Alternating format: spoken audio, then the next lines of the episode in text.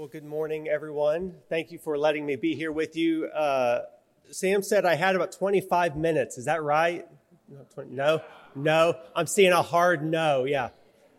Uh, well, thank you for letting us be here. Uh, Eric and I will be on campus a couple of days to talk about graduate school, particularly graduate school at A C U and graduate theological education at A C U. We'll be in the library. We'll be walking around. So if you see two people you've never seen before, please don't call campus security on us. Uh, we have no money for bail, so please don't do that. Um, I want to talk for five, six minutes this morning. Um, it's an interesting thing. Uh, we, we spend a lot of time these days talking about questions of identity, questions of national identity, questions of vocational identity, ethnic identity, all of these, these things, religious identity.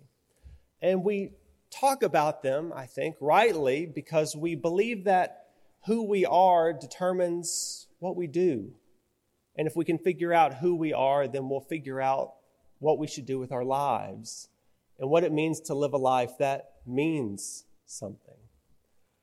Of course, it reminds me that one of the overarching themes of Scripture, if you look from old to new, one of the overarching themes of this narrative of God coming and dwelling among us and calling us is this idea that who we are is determined by our identity in Christ. Uh, in Paul's letter to the Ephesians, Paul talks about that before the foundation of the world, God chose us in Christ to do these amazing things, to live for the praise of God's glory, Paul says. I can't help but wonder, right, we're here for a couple of days to talk to you about vocation and calling and to think about what you might be doing with your life, what you might want to do, where you think God might be leading you, if that's a category you're, you're thinking about. And I can't help but wonder how this changes the idea of vocation and calling.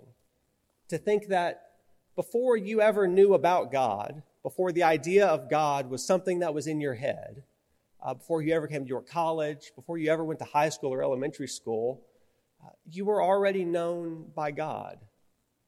That God had already known you and loved you and called you.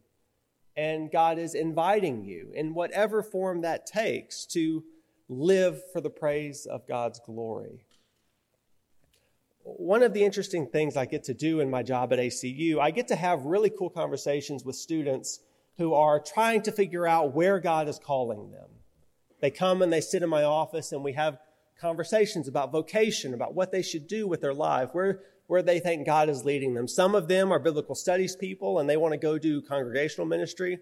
Some of them were English majors and they come to, come to A C U and they want to go start a nonprofit, or they want to do social work, or they want to do counseling, marriage and family therapy. They want to do all of these different things, but they're wrestling with the choices that are involved with that. And so they come to my office and they sit down and, and we talk about it. We, we pray about it. And inevitably, uh, there's always a point in those conversations where the students have one or two choices and they're wrestling, trying to make the right decision, right? Should I take this job in Houston? Should I take this job in, in New Mexico? Should I take this job in Houston? Should I take this job in New Mexico? And inevitably, what I always try to do is say, well, instead of thinking about Texas or New Mexico, let's think about that God has already chosen you. And God has already given you everything that God has to give you.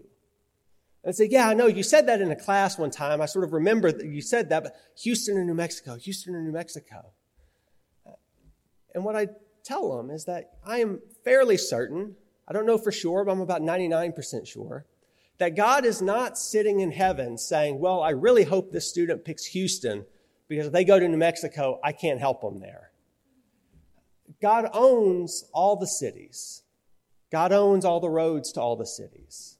God owns all the majors at York College. God owns the English majors, the history majors, the education majors, the psychology majors, the Bible majors. God owns all the majors. There's not one inch of all of this that God has not claimed it and said, it's mine. And maybe what God's asking us to do is to think not so much about the specific thing, but to ask the question, how do I live to the glory and praise of God, knowing that God is already everywhere I might choose to go? So we'll be here for a couple of days to talk to you. And so I, what I encourage you to come find us. We'll be in the cafeteria. We'll be in some of your classes. I'll be bombing in, just stepping into some of your classes. I promise not to be too disruptive. Uh, but we'd love to talk to you about, about graduate education and what it means to see your life and your calling and your career in the light of what God is already doing. This God who calls us to serve the least of these among us. So thank you, everyone. Uh, go York College.